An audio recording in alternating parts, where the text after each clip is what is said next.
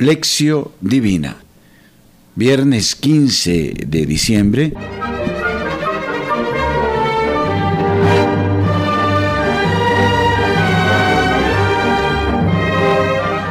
Oración inicial.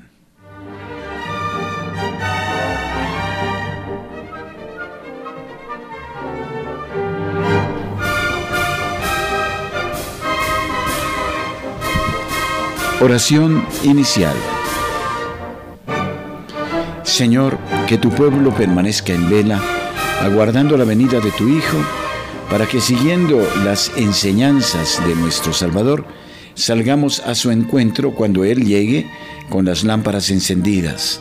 Por Jesucristo nuestro Señor. Amén.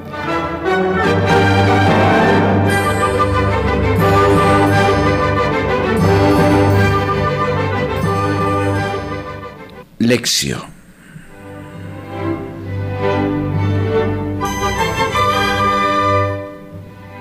Proclamación del Santo Evangelio según San Mateo, capítulo once, versículos dieciséis a diecinueve. Pero, ¿con quién compararé a esta generación? Se parece a los chiquillos que sentados en las plazas se gritan unos a otros diciendo: «Os hemos tocado la flauta y no habéis bailado. Os hemos entonado endechas y no os habéis lamentado». Porque vino Juan, que ni comía ni bebía, y dicen: «Demonio tiene». Vino el Hijo del Hombre, que come y bebe, y dicen: «Ahí tenéis a un comilón y a un borracho, amigo de publicanos y pecadores». Y la sabiduría se ha acreditado por sus obras. Palabra del Señor. Gloria a ti, Señor Jesús. Meditatio. A los líderes, a los sabios, no les gusta cuando alguien les critica o los desafía. Esto ocurría en tiempos de Jesús y ocurre hoy en la sociedad civil y en la iglesia. Juan el Bautista vio, criticó y no fue aceptado. Decían: «Está poseído por el demonio». Jesús vio, criticó y no fue aceptado. Decían: «Está fuera de sí, se ha vuelto loco. Está poseído por el demonio. Es un samaritano. No es de Dios». Hoy ocurre lo mismo. Hay personas que se apegan a lo que siempre ha sido enseñado y no aceptan otro modo de explicar y vivir la fe. Luego inventan motivos y pretensiones para no adherir. Es marxismo. Va en contra de la ley de Dios. Es desobediencia a la tradición y al magisterio. En algunos casos tienen razón, porque la tradición y el magisterio no se deben traicionar nunca. Me refiero a aquellos que se apegan a la letra, pero que no viven del espíritu de la ley.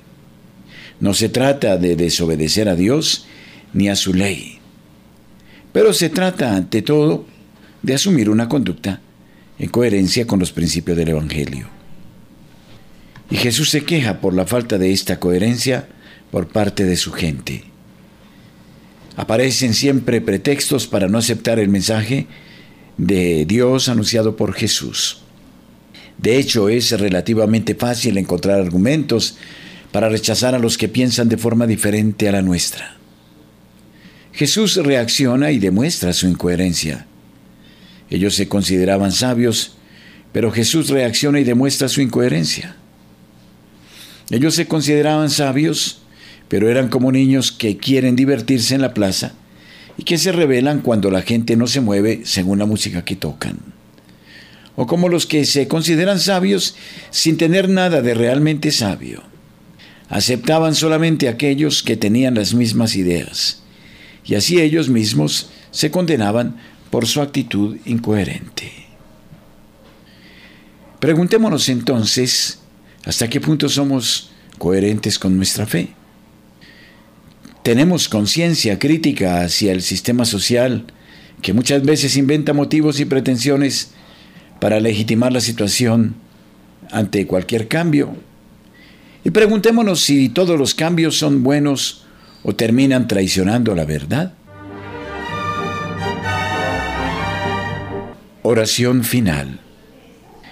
Feliz quien no sigue consejos de malvados, ni anda mezclado con pecadores, ni en grupos de necios toma asiento, sino que se recrea en la ley de Yahvé, susurrando su ley día y noche.